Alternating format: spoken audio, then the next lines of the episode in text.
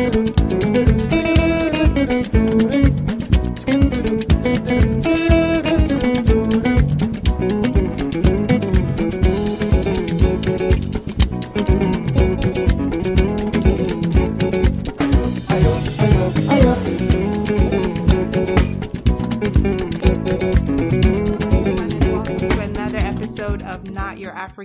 cliche. We are so excited that you're joining us on this episode. But before we go into introductions, I will ask that you please pull out your phones if you don't already have it around you and go on iTunes and rate and review Not Your African Cliche because the more rates and reviews that we get, the more visibility um, and the more people get to get this content. So, with that said, my name is Onyeka, aka Yeka O, and I'm joined by my amazing co-host and a guest. And we're going to let the co-hosts go ahead and introduce themselves and we'll let you know who our guest is. Hey everyone, it's Amayo. Hey everyone, it's Ife. Hi guys, this is Ife Awesome, awesome, awesome. So today we have a special guest on the show, and I'm super excited that this person is on here. I did not tell this person they were going to be introducing themselves because I knew they were going to overthink it. So, ma'am, can you please tell us who you are? My name is Sarah Jean Philippe. I commonly go by JP for the sake of there's usually more than one Sarah's in the room. Mm. Um, I'm a recent graduate of the University of Tennessee. I attained my master's in clinical mental health counseling, and I am currently working at a psychiatric residential facility. Ooh, girl, you just sound so good. I'm like, that's my friend. Oh my god. Oh god. Anywho, so Sarah and I went to undergrad together, and if I ever got into any trouble, Sarah was probably the reason why. Um, oh, so yawa. just saying. Real yeah, yawa yes. indeed. Um, so on today's episode, as you can already tell by the title, we're going to be talking about mental health in Africa, and I'm just super excited that Sarah is here to give us like, you know, the more professional, um, I guess, outlook on things. Um, and so just to start it off, Sarah, I'm gonna ask you this question: What is mental illness?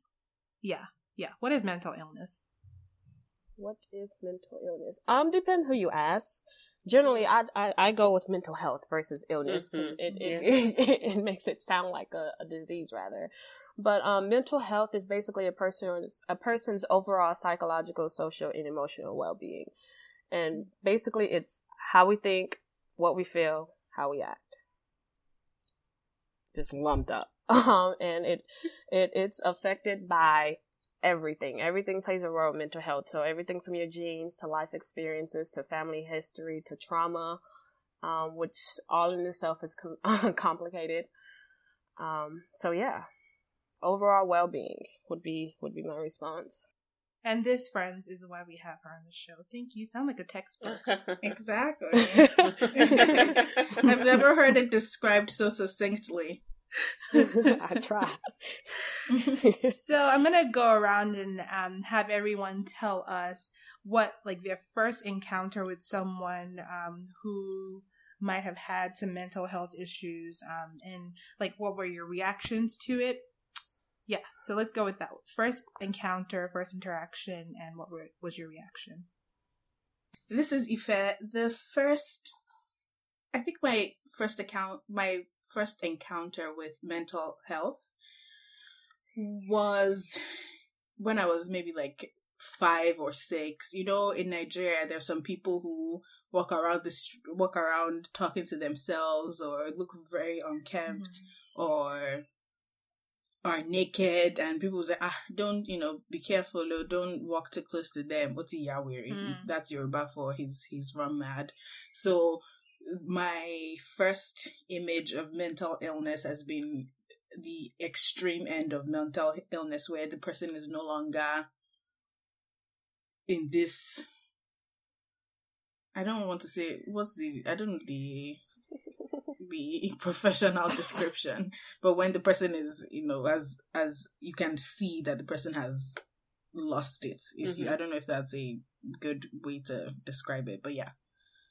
yeah. What was your reaction? Were you was it like an up close? Um, it was not up close. It was more more. Oh, you're crossing the street there, going to the market, or you're in the car, and you're like, I was like, you know, who's that? What's going on with that person? And they go, that person is that person is mad. And I think my reaction was like, first, why doesn't the person have any family? Mm. Why isn't anyone helping them? Then after a while, it's it, you become desensitized and just be like, what's the Yahoo area? You just you know mm-hmm. cross the road to the other side and go around your way and you know try not to agitate them try not to make them angry or upset because they could come after you and and attack you so that was yeah i kind of i kind of have a question to that though mm-hmm outside of just seeing the person looking, I say, out of the norm? What would make you Who's think, speaking? Oh, this is JP. This is Sarah. Sorry. um, I'm new to this, guys. I'm new to this. what what other aspects gave you the impression that they had a mental illness, or was it just you were told that? I I think it it was because I was told that. Okay. So they were unkept. They were like naked. So somebody walking around bare feet, really dirty really and t- muttering to themselves. Okay. I think those are obvious or stereotypical signs of somebody who's mentally unstable. So it's it's possible that it's not, you know, it might not be as extreme as it looks, mm-hmm. but lay people, mm-hmm. you know, and we're like, ah, this person just doesn't look right. Avoid them. Hmm. Yeah. Um, this is Ifeoma here, and what I just came to mind is like there's a spectrum of mental illness or mental yeah. So what mental illness looks like. Um and so the example that Ife just gave is is the example of mental illness that I feel like as growing up in Lagos was the definition of it was the yeah, it was like essentially the definition of what mental illness looks like. And even though like now I'm in a place in my life where I realize that there is a spectrum of mental illness. But as a child, it seemed like the mental illness looked a certain way, and that was, um, you know, you'd lost, gone, you know, gone crazy. You're running the streets. You're homeless. You're talking to yourself. You're typically like nude on the streets. You're dirty. You're talking to yourself, all the descriptions like Ife gave. And growing up, that was the visual representation of mental illness that I had. Um, but since then, I think going to college in the States definitely opened my eyes to what mental illness could also look like and how it looks very different for everyone. And I remember like my first year at Mount Holyoke College, which is where I went to school, um, every floor in each dorm has a notice board. And so I remember like the resident advisors would like have, you know, flyers from the counseling center and different centers on campus. And so I remember one being on mental health and like if you're feeling this way, if you're feeling blue, if you're feeling down, like go, you know, talk to somebody, let somebody know. And I remember thinking like, just essentially like thinking that was silly, um, in my first year, uh, and not realizing that that was, yeah, essentially, yeah, not recognizing it as something real and important. I'm like, oh, there are bigger things to worry about. Um, but I think that was definitely my first introduction to like the fact that mental illness represents itself different ways and it's not as extreme as being on the street mm-hmm. naked.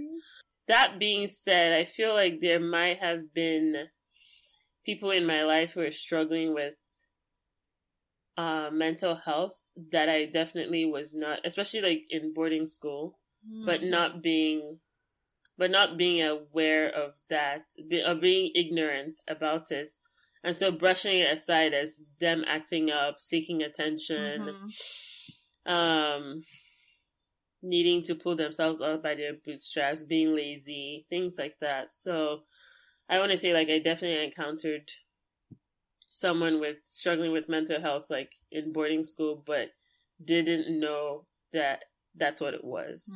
Mm. Mm-hmm. Okay. Amayo?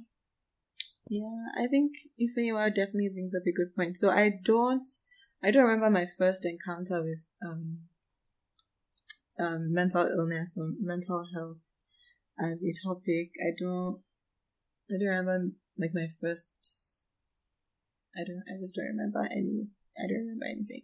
But Ifeanyiwa does bring up a good point about how um there are many people who like when you think back at like primary school, secondary school, from like now like with what we know now, clearly they had mental um issues, mm-hmm. but they were either afraid of bringing them up and you know talking about their problems because they were afraid of being ostracized by society or like even if they couldn't help but express these um these traits i mean they just weren't given the attention that they went that they needed mm-hmm. right so mm. i mean it's just it's a like it just boils down to our topic today like how mental illness is not given the attention that it needs in africa as a continent and how they really need like we really need help in developing our health sectors mm-hmm. um, because it's it's really really important. Like I know this this isn't exactly a mental disorder, but I mean some of the symptoms kind of are. So like one of my cousins has Down syndrome, and just seeing how like her education has her education in Nigeria has slowly come to a halt because mm. there aren't any facilities that can, you know, cater to her needs. Wow. Um, mm. it's just it's really heartbreaking because at a point you really don't know what to do. Like people don't have patience here to deal with mm-hmm. um, special needs kids and and like coming from like after schooling in America and just seeing all the resources that people have over there, the funding and you know the special classrooms and special teachers who are dedicated to these kids and then coming back here and just seeing like absolutely nothing, like barely anything to support people dealing with different illnesses is just really sad. But yeah. Hmm. Um, JPG, you want to tell us what your first encounter was? Probably not as dramatic as some of these, but not, who knows? Um, I was thinking about it as everybody spoke that my first I don't really know my first encounter, but I knew I I, I interned um at the very psychiatric residential place I am now working um for my undergraduate practicum. And I think that was my true exposure mm. um to the diagnosis because otherwise and this this I can go on, guys. Don't let me go on. um, it looks different to different people, mm. and unless you're told this is the issue said person have, I don't. I'm not quick to jump and say, oh, this person has mental health issues. So mm-hmm. I think be working in a facility where I knew everybody that I'm encountering, this is their issue, mm-hmm. kind of shaped my experience, and it kind of like directed my path from from there forward. Um, so yeah, it was nothing dramatic, um, nothing life changing, but it was weird because the first day I interned, like I knew this is where I was going to end up like this is the population I want to work with specifically. Um, but yeah, so no dramatic. I guess I didn't answer your question, but that was my answer to your question.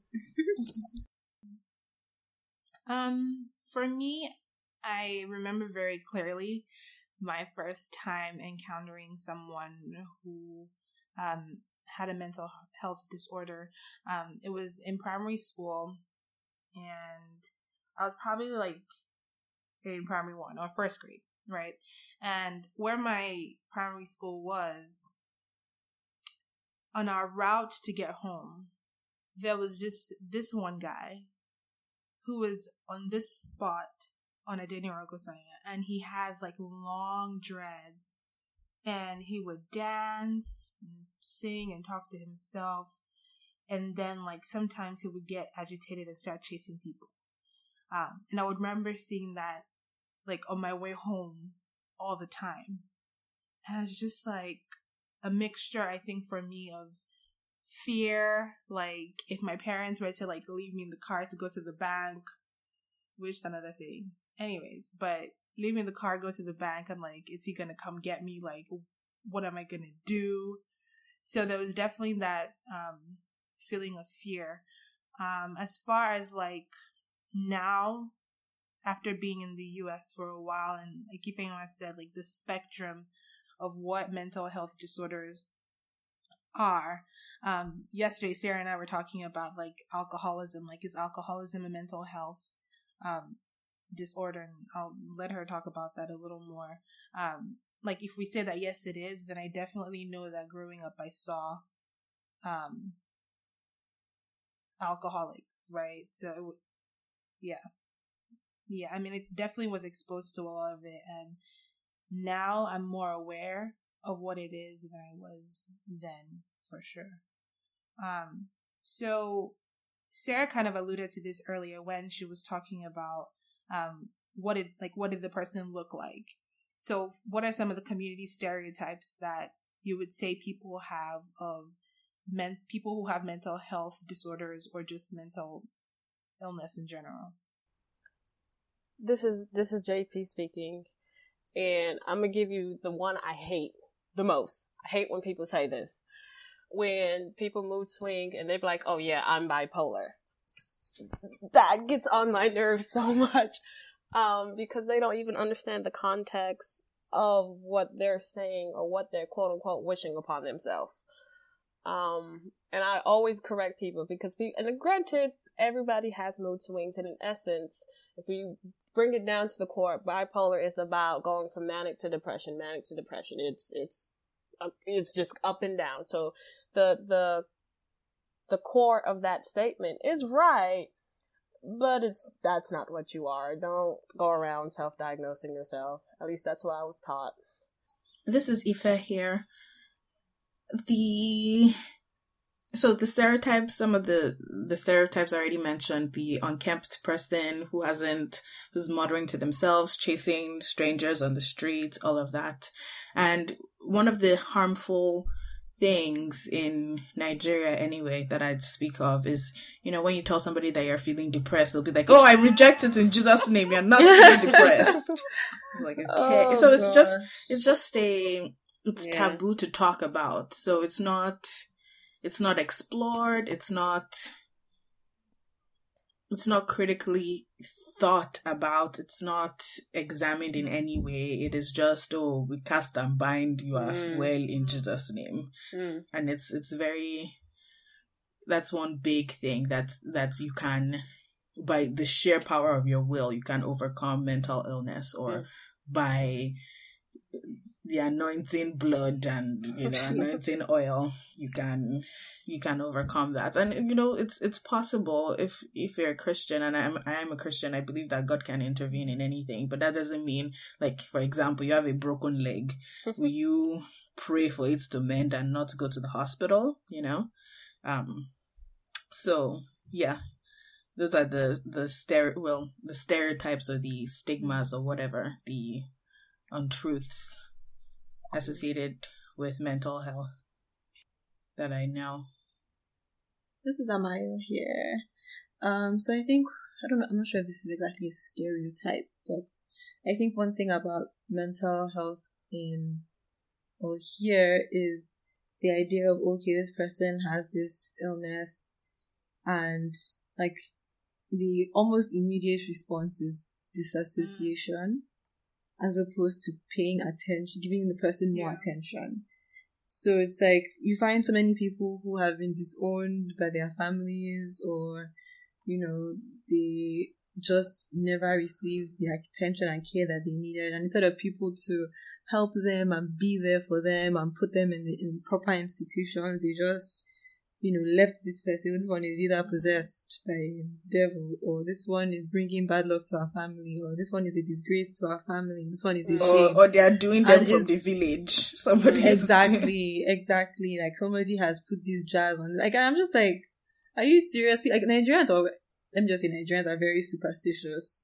So any bad thing, you know, it's it's one god or one, you know, so something that like it's a mental illness. Like these things happen to people. Get real. Like you know, it, it just because it's happening to you doesn't mean that you have been specifically chosen by the devil to be haunted and and it's just dumb. I'm sorry, but I can't understand it. Like, like somebody is suffering, and your immediate reaction is to disown the person or shame the person, like just make the person feel unwanted. Like, I would never understand that.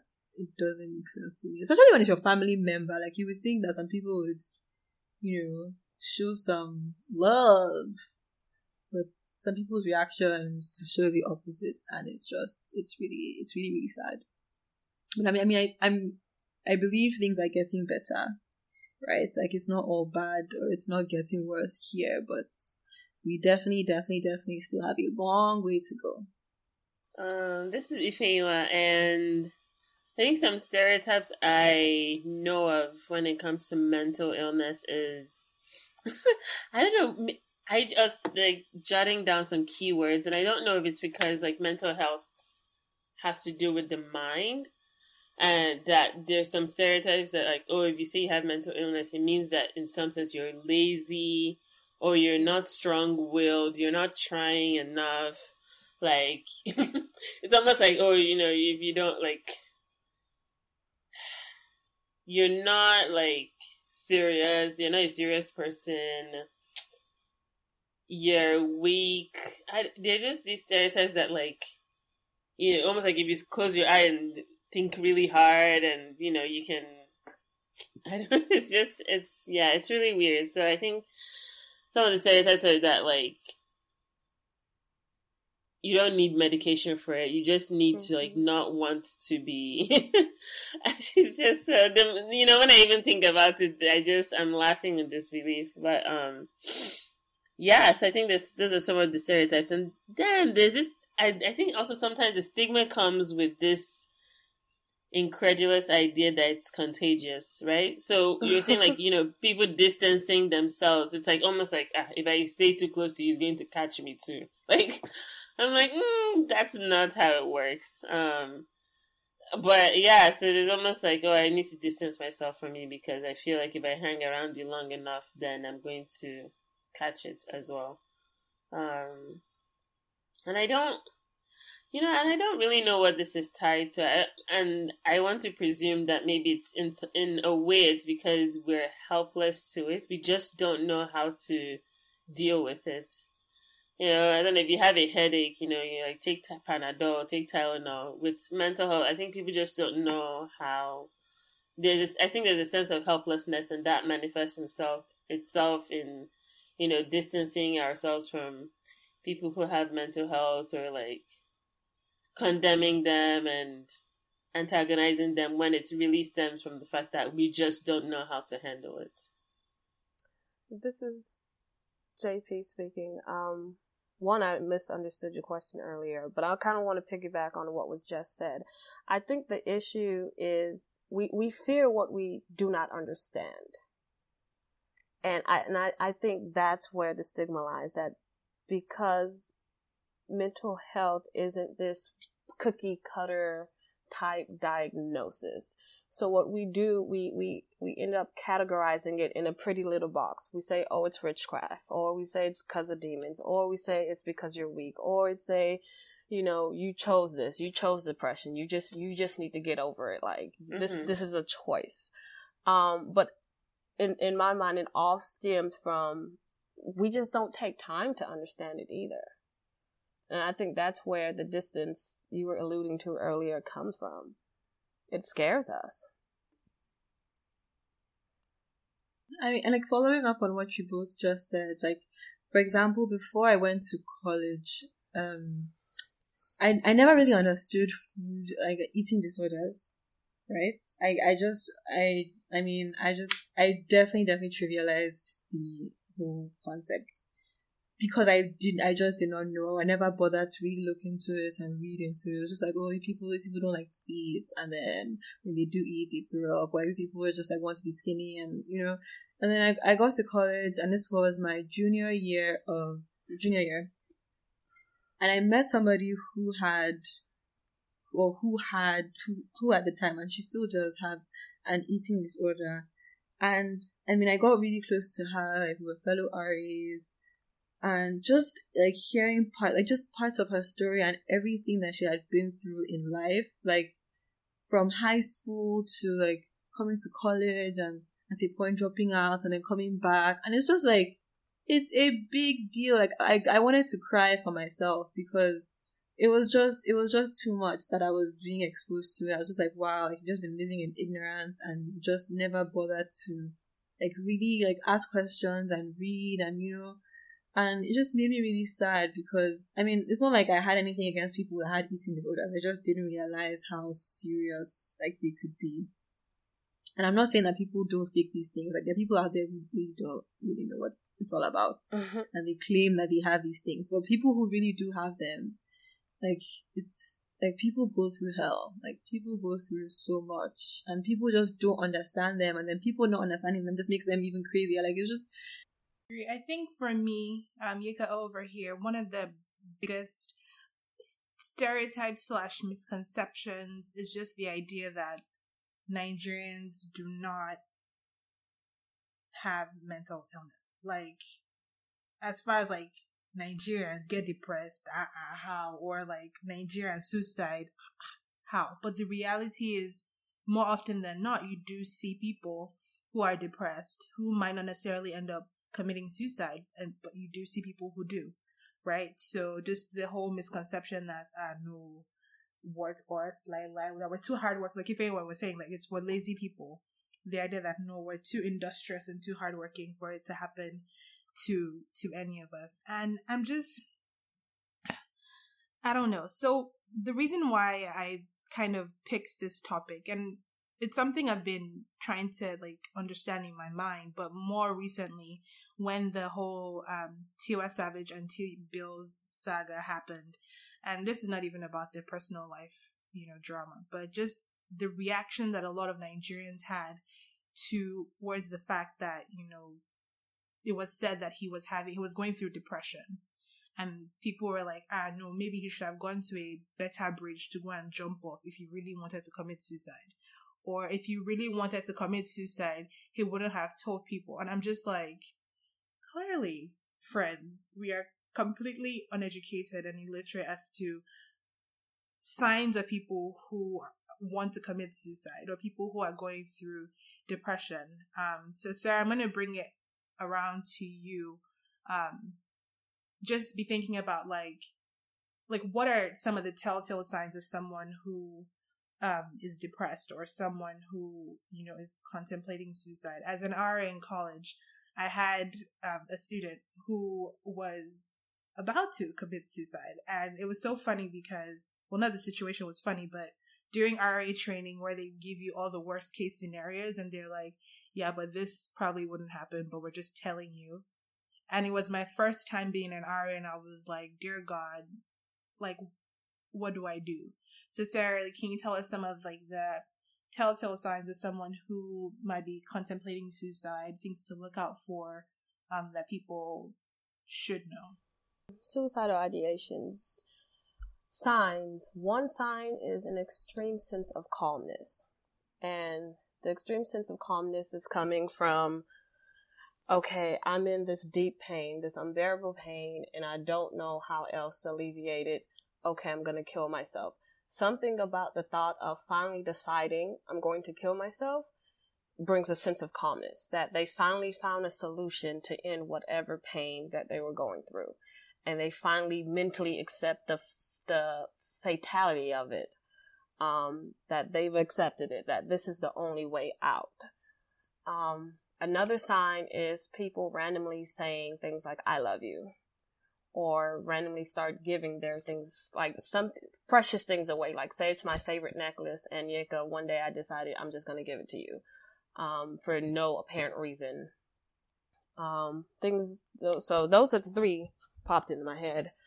Um, but people that also like are always, um, that the biggest thing is thinking of the future. If you don't hear somebody or I'm trying to figure out how to word it. um, future thought, I guess. If they're no longer planning for the future, and all of a sudden it's a it's a complete shift, and it's a shift you'll probably notice, um, but just don't really pay attention to, um, is one thing. Because once you know you're gonna die, there's no point to start applying for college because mentally you know you're not gonna get there, um, type thing. So future thought randomly saying I love you or giving things away and then an extreme sense of calmness would be huge, warning signs. Yeah, we're learning so much, and I hope that you guys are like that are listening to the podcast whenever it comes out. Um, you know, you're getting a few things and how to be more sensitive to people who are around you and pay more attention um, to just people who are around you. Um, something that I kind of stumbled on was this photo series by um, Robin Hammond.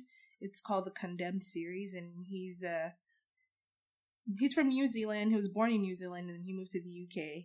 Um, and then he just started photographing a lot of human rights and environmental issues. And he did one where he traveled to different African countries um, to just take photos of their like mentally ill people. Um, and so he went to Congo, South Sudan, Uganda, Nigeria, um, places that had been ravaged by war and things like that. And it kind of got me thinking, bringing it to the Nigerian context of the civil war that happened in Nigeria and just thinking about how like that happened, but there was never a debrief. Like my dad was alive when it happened. My uncle fought in the war and like there never was a debrief or like a grief counseling or something like their friends died their families died. And so it just had me thinking about like what are the repercussions that we're facing now based off of the potential um, effects that war could have had on people in nigeria. Oof. Oof. Heavy. Mm.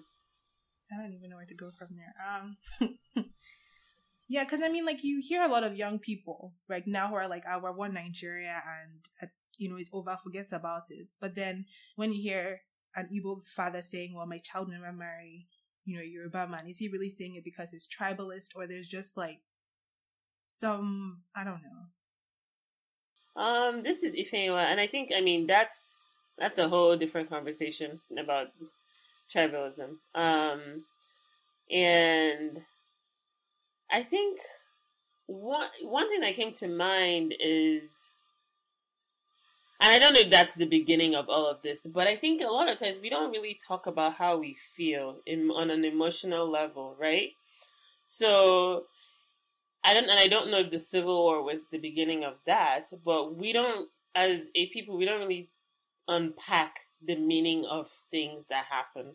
So um I remember visiting some. Ah, my mom knows too many people. Oh gosh, somebody, Shad. I went to their house, and he asked me if I knew about the. Uh, I think it's called the pogrom.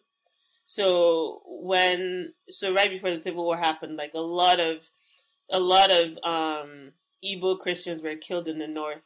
So that that killing, I think it was called the something pogrom, P O G R O M um, and I think Chimamanda Adichie like talked about this in um, Half of a Yellow Sun, if I remember correctly. But that was kind of the catalyst to the Civil War, like Igbo Christians being killed in the North. Um, and I remember he asked me if I knew about that, and I was like, mm, nope. And he's like, what? He, then he was talking to my mom. He's like, why don't you people like he's? And then he started going on this tangent about how like we don't tell teach our kids these things. Um, and I remember asking my mom, like, what was it like growing up? I don't know what it was like for my mom growing up in that time because she's never talked about it, never talked about it. Um, so I think there's this habit of going through hard times and not talking about it.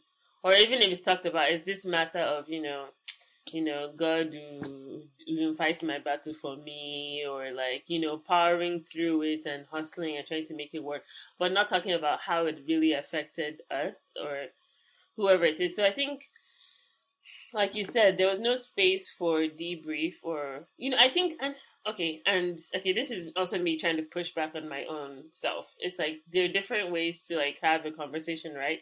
So sometimes it's like, oh, we have to sit down, we have to talk about our feelings. But I know I just read this uh, short story. There's this organization, or I don't even know if it's an organization called Invisible Borders. So somebody published a short story where it's like there are different ways to have a conversation.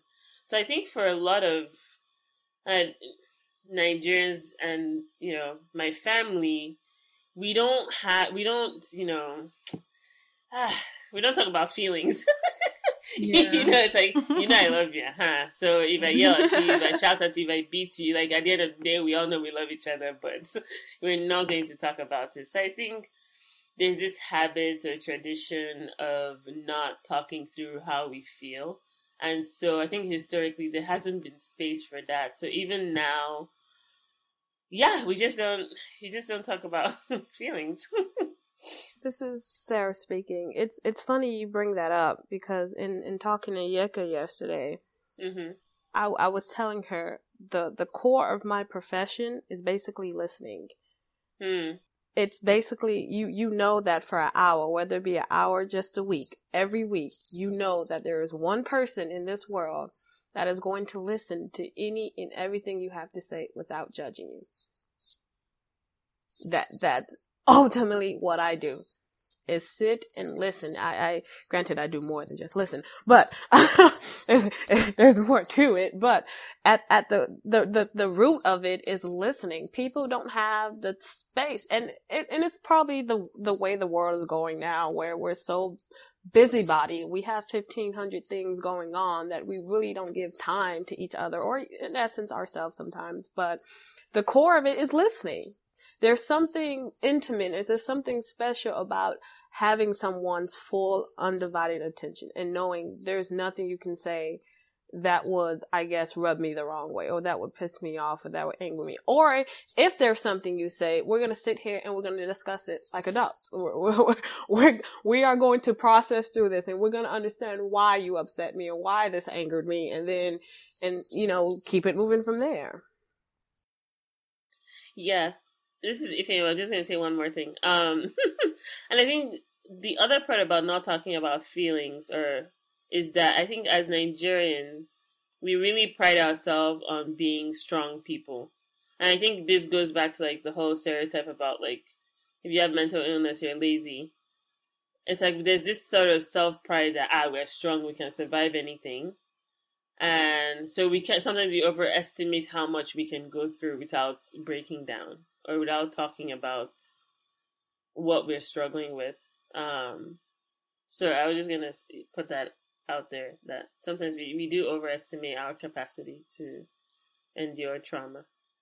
But um like speaking about the civil war, um it just makes me wonder how many people lived or are living with PTSD in this mm. country, like mm-hmm. from that war. Because I mean, to see just to be a witness to a war, like that I I can't even imagine it. I can't imagine it. And to like right after just go back and pretend as if life like it never happened or just try and pretend like life is normal and everything is great. Like and Nigerians are good at that, like covering up emotions, like Ifeanyi said, covering up emotions and just trying to sweep things under the rug and not discuss them and you know, thinking that certain things are not that important and nobody really wants to listen to you anyway. Like, I'm just like, it's actually crazy. Like, I'm happy that you asked that question, Nika, because that's insane. And you know how people in this country, like, like they will express their, emotions in different ways. It's also, which is also making me kind of scared. Like, what have people done? Like, what have people done in this country? What have they done to people? What have they done to themselves? In an effort to mask their emotions and their feelings and their mental illness. No doubt about that. Um, so we're gonna just transition a little bit because we had talked about when people say you have a mental mental illness, they're like, ah, God forbid, you know, not in my generation, you know, or this is my favorite one in every Nollywood movie. We need to find out that madness does not run in their family. Um, just like these ideas. Guys, it's funny, but my dad said that too. Oh Lord. But you know. anyway, um yeah, yeah. He was he was being funny about like prospects and he was like, you know, because we need to ask around, make sure that madness is not in their family. And I was just like, that what? Okay, cool. Um, so thinking of the key players, right, who people would go to, there's a mental illness. So we have the psychiatrist slash psychologist slash everything grouped into Yaba left, um, like they call it in, in Lagos at least. Um, you have your religious leaders, so your pastors or imams, and then you have the traditional healers. Um, there was uh, an article that I shared with the group about um, a dialogue that was created between all three of these parties to ask them like would they recommend the next person for one of their patients um, or do they think that somebody else in that field is putting them down? Or how do they think they can collectively um, help alleviate you know the problem that's on ground?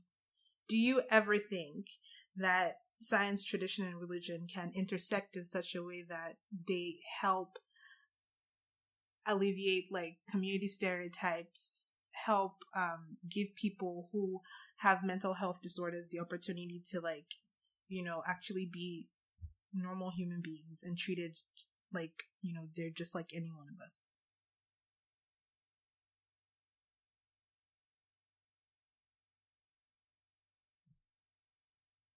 I think so. I think I think so. As I'm so, keeping quiet. I have to think about this one. Yeah, yeah. The thing with religion in Nigeria is that we, you know, we were colonized by the British. We were invaded by the white man, and the white man brought their religion to us, and we just ate it hook, line, and sinker like it, there was there was no parsing it out there was no that's another story for another day but basically we need to wrestle with our religion and what people are telling us is correct or what people are feeding to us like i feel like a lot of nigeria's problems boils down to religious fanaticism. Fanat is it fanaticism? I mean, fanat. What's the word, please?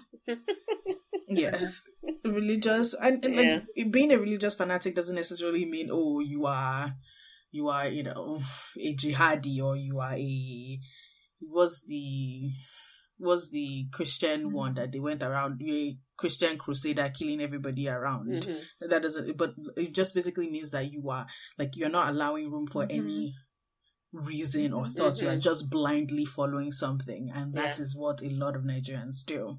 Mm. So let's let's examine how we practice our religion. Let's mm. Not be shy about questioning things. Let's think that there are other possibilities, other explanations for things other than a demon is chasing you or they are chasing you from your village or whatever. Mm. Um, and and also empathy. Like I honestly feel like in the past before Christianity came to Nigeria, our ancestors probably had ways of dealing with mentally ill people. You know, there were like tactics and things that were done that we've forgotten about or we've completely erased because of newfound religion. I know this is a tangent. This has become a rant against religion, and I, I'm actually a Christian, FYI. So,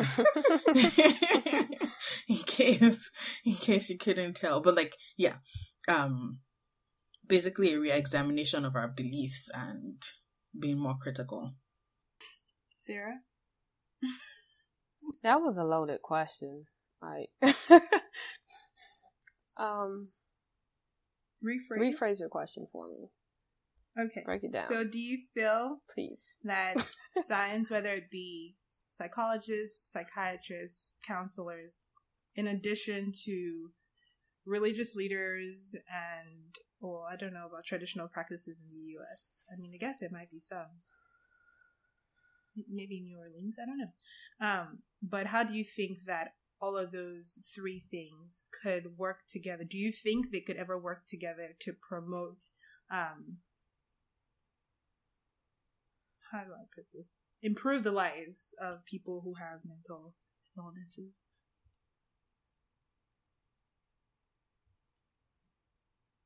Um, here's here, here's my personal rant. So this is this is me speaking for myself and not the profession. Um, that's my disclaimer.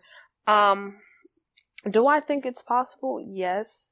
However, I each you, you listed several positions um, professions each within have their own agenda and within that agenda they have their own policies and procedures in which they go about fulfilling this agenda. Um, so we can all be trying to help one client. However each profession and each trade is going to look at it completely differently. Um, and I think at the core, that's just going to complicate the situation even more. Um, until we core, and I, I give you an example from the profession. We have something we call that's called treatment team. In treatment team, you have all the helping professions in one room with the client, probably parent and guardian, and talking about how we see things. So if there's a judge in the room, if if there's a teacher in the room, if as a counselor in the room, the teacher's only going to focus on one aspect. Let's do this. And then the judge is focused on one aspect. Let's do this. And then the counselor, I, I think unless there's a common agenda and a common goal, it'd be, it, it'd be complicated. Not impossible. It, it, it'll just be complicated. But yes, it is possible. I feel like I could just confuse y'all yeah I, I i understand what you mean by that because if they don't even agree in the first mm. place that somebody has a mental illness do you understand what i'm saying if they can't even come to that consensus they will be butting yeah. heads about how to what's go even going on yeah so I, I i agree with you that about that and i think one way that could all three things could could could help with that is you know the healthcare or the professionals can help with you know mm-hmm. therapy and medication and all of that then the traditional and spiritual can help with community and making people know that they're not mm-hmm. alone and giving people that support. Because your therapist after one hour a week or however like you know they're not in your they're not in your daily lives as as like that like your friend will be or like your parents will be. So having family and and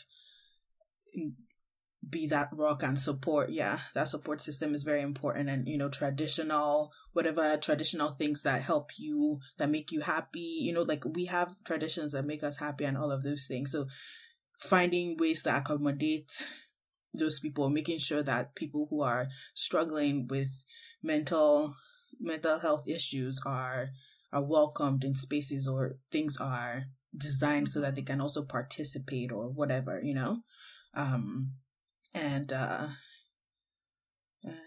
religion religion you know it's like don't be don't make them feel like it's their fault that they're ill you know you can pray for them and wish them well and support them but there's a way to go about it that they don't feel worse than than where they when they, where they started. So yeah. Yeah, I mean, this is if Ifeoma here, and I think I don't know. I, the optimist in me wants to say it's possible, but it's like I don't know though.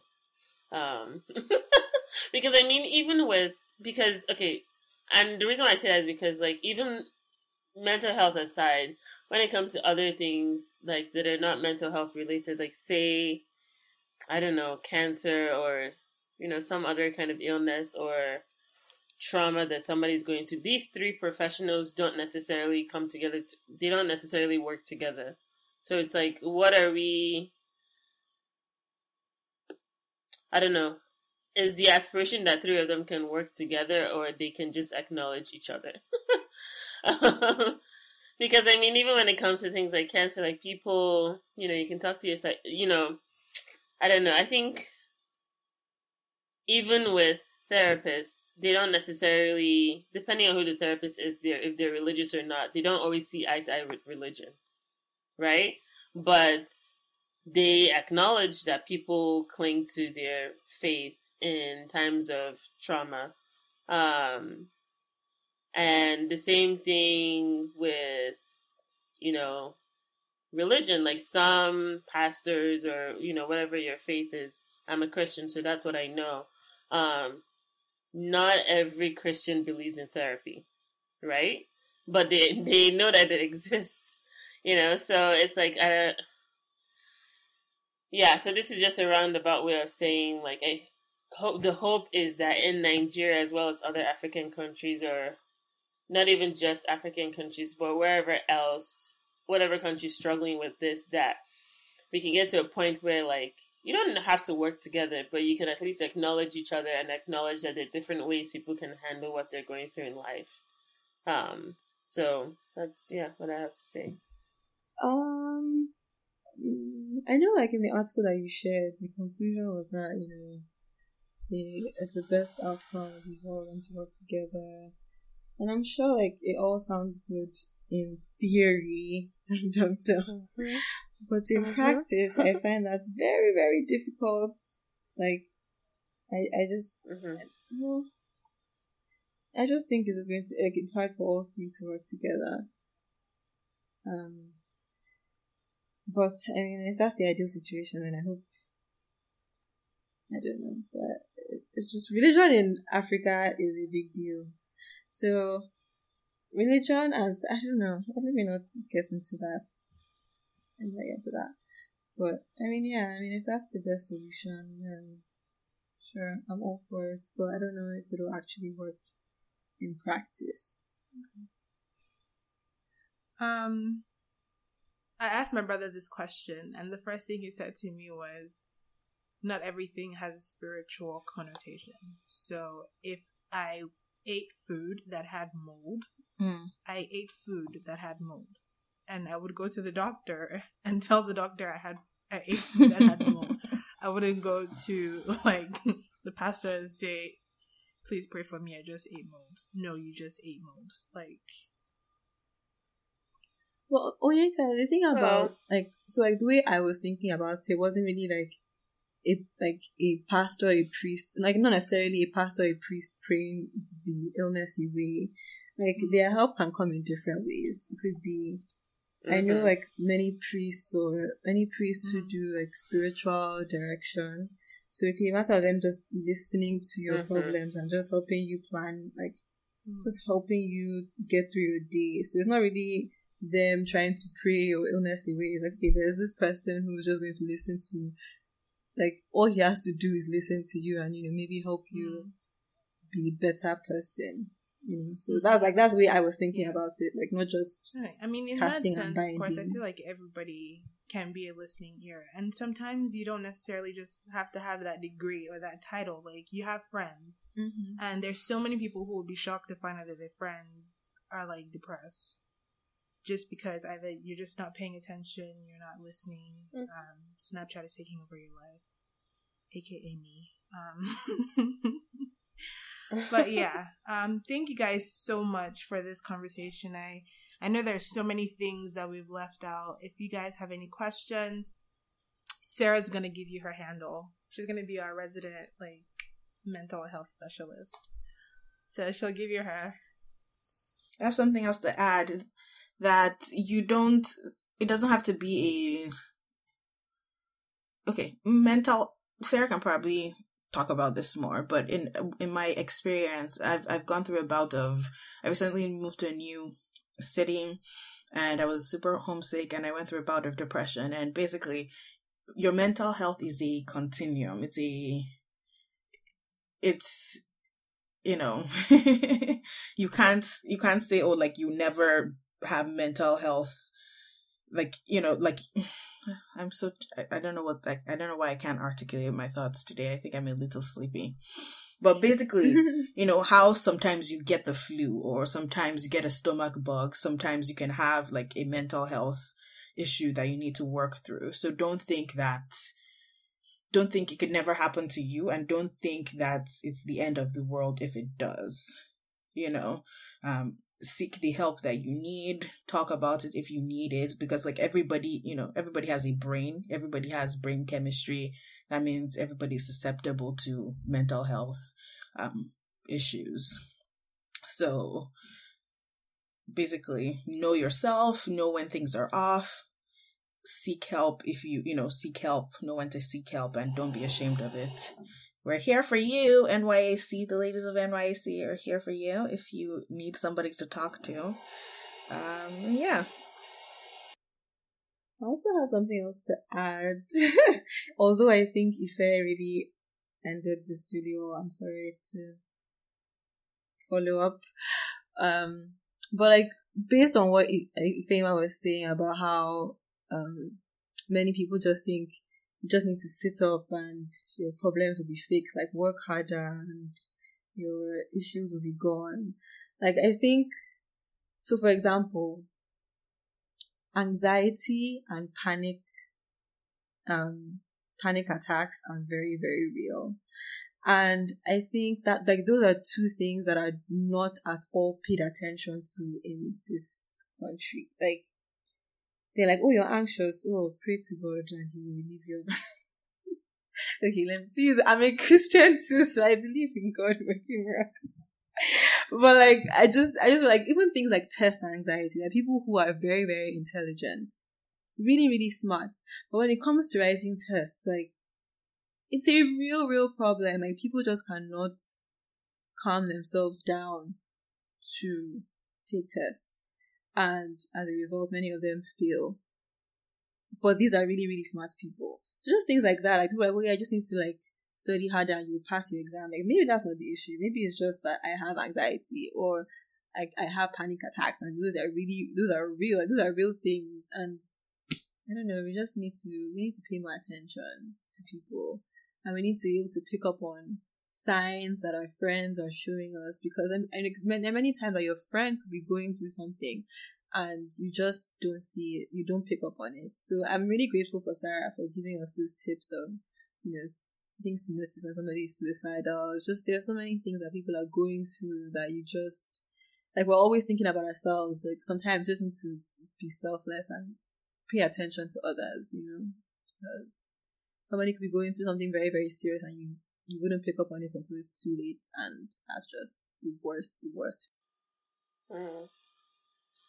Oh, and this is the thing. I just want to add one more thing very quickly. Um, I follow a lady who's called Ashley Ford. Her name is Ashley Ford. Um, and I, I think it was a couple weeks ago. She tweeted a couple things about mental health that I think is very relevant. Um, I'm glad that um, Sarah gave us some some i guess some symptoms that you one might you know manifest if they're going they're suicidal. But something that ashley tweeted that i think is important is that not everybody's depression looks the same.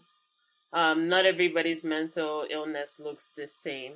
And i i i'll try to find this article but it's talked about functional depression and how I, I think i think it was last year where there was like a couple kids committed suicide in some high school in Palo Alto.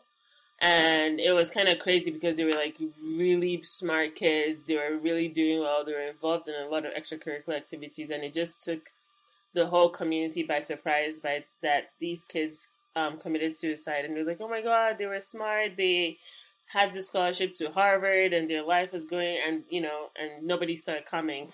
So it's very possible that someone is going to work every day, is in school, is involved in a lot of activities, and they're still depressed.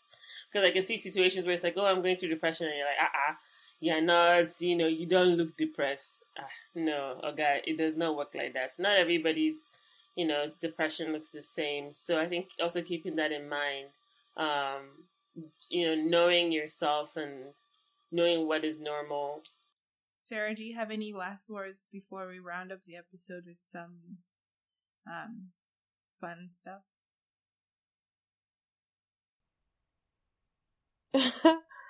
um, I'm gonna go back to anxiety because, um, or at what the, feel what you feel.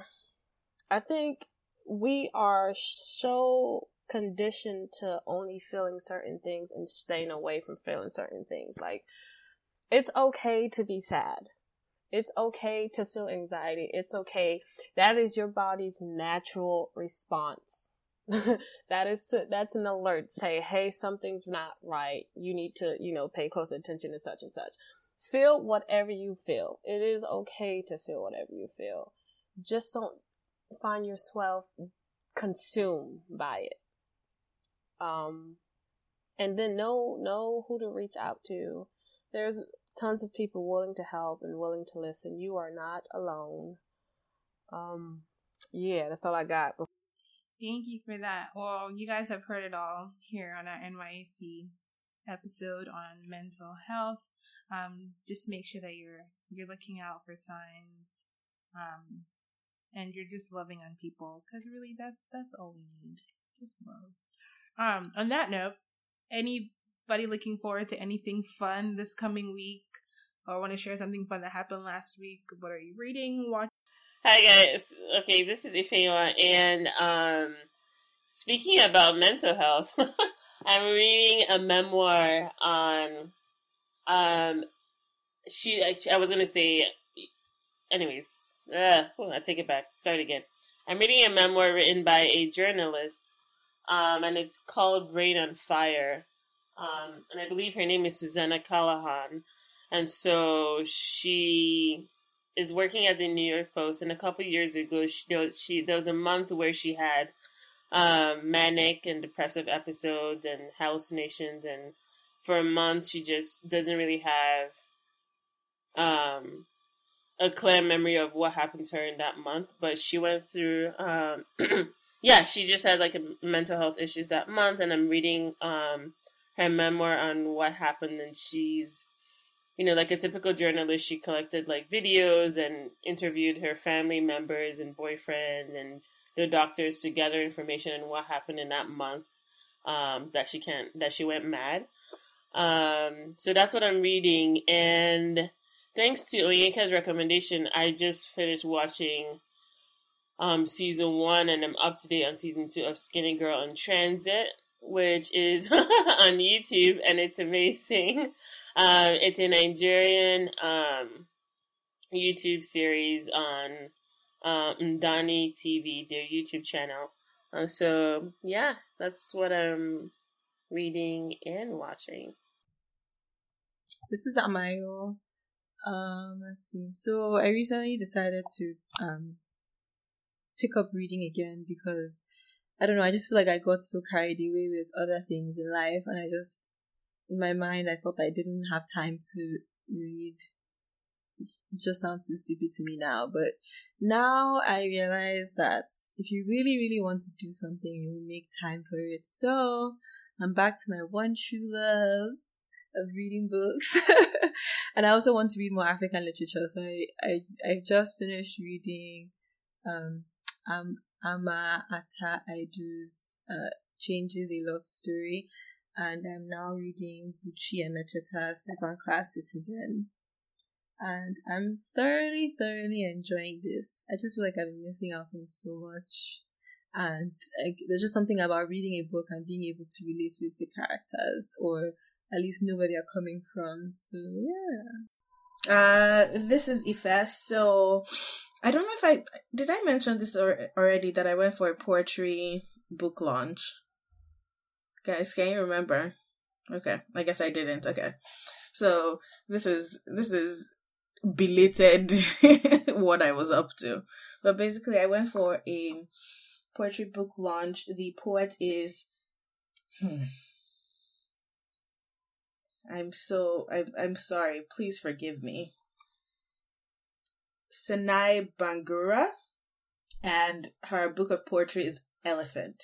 So she the the the theme is confronting the elephant in the room and talking about things that are uncomfortable to talk about. So she is an immigrant from Sierra Leone and she talks about her immigrant experience for as a little child when you know she goes to when she has to go for field trips and everybody has their British passport and she's the only one with her Sierra Leonean passport and she they have to get stopped at the border because she's the you know she's the only one that's necessitates a severe passport uh, passport check. And she talks about gentrification and she you know reads the hell out of gentrification. Let me find this let me even like find a passage to read. She talks about um she talks about loving yourself as a black woman and the and the the standard of the the western standard of beauty and how some of us you know some of us at some point in our lives we've tried to confirm and she talks about like you know the chemical the the the like bleaching cream and how we burn ourselves and anyway it's beautiful. So yeah that's what i'm reading and that's what i've done done recently. She's she's a really good poet. Like black women be doing the damn thing though. Ah yeah. Oh yeah yeah yeah. I found the poem. Okay. Let me let me read one. You told them that you don't like your skin. You cried because it's too dark. You're trying to be more like honey or caramel. You've accepted that complete snow is too much work. You buy bottles and bottles of the stuff, and you buy perm too, to dekink and unkink you. You set yourself on fire every day, three times a day. You scrub and scrub. Cocoa is not for you. Hellfires on your head, in your chest, in your bones, and in the marrow. And your once smooth, chocolatey skin is now scorched earth. As you pick off the scales, wipe off the blood, clean the pus from your harassed scalp, you gently lift the remaining now thin hairs in your rituals of abuse. The mirror and your mother are your enemies, and you are the enemy worst of all, afraid that the sun will undo ten years of hard work, and the hundreds of years of climbing up the castes. Be mindful not to swing. You're not a monkey like the rest. And next on your list is your bulbous nose. You want the nostrils thinner, you want the tip sharper. anyway, called? it's really long, but it's like beautiful. So that's just a snippet. Basically, uh, it's called Scorched Earth, Skin Scorched Earth. And um, her book, her book of poetry is on Amazon. I, I think it's like I think it's maybe only on Amazon UK. I don't know if it's on Amazon US, but anyway, go check it out. She's awesome. She's also on Twitter. Um, I'll put her information in our episode description. But yeah, her work is flames, flames emoji, flames emoji, hundred emoji. Um, I have no life, but but when I do, I binge watch Criminal Minds on Netflix. You do? Oh, oh my, my god, that is my show. Made it to season six. I am now in season six. We we are we are pushing through. Oh my god. Um, Anyways, that okay. I don't spoilers for you. Cool. All right, uh, Yeka O over here, and I am looking forward to going to China on Saturday. Whoop whoop, super excited um after all the ordeals y'all and i can just totally relate i had to go to chicago like three times because i was nigerian but you know that'll be in a different episode. Um if you're following me on snapchat you probably heard my rant already. Um as far as entertainment um i have another recommendation for you guys. So i've got two. The first one is um rumor has it and it's another Ndani TV series episode. Um, and it's so funny because one of the lines from I think episode two was where her mom was like, "You know, you people in your generation, you people are not strong." I'm just like, what? Do, you know what? Check yourself. But so yeah, definitely watch that. They're only three episodes, so if you want to wait till it's the season is all done and then binge watch them all, that's fine. But I have no patience. Um, and the second one is Wana Wana's Room Three One Three. It's also on YouTube, and it's just um an experimental series that she created, um, which actually was to honor her friend's dad that had just passed. Um, but it was just a way of listening to people talk about their experiences with trauma. Um, yeah, so two recommendations for you guys. On that note, thank you guys for listening. Remember to review, to rate on iTunes. We are not your African cliche. You can follow us on the Twitter. We are at NYAC Podcast. On Facebook, we are not your African cliche. Um, did I miss anything on SoundCloud, we are not your African cliche. Stitcher, we are not your African cliche. Please, please, please send us messages. We want to know what you're thinking about our episodes. Thank to all the people who have given us feedback um, and comments. We love you guys. Cue music.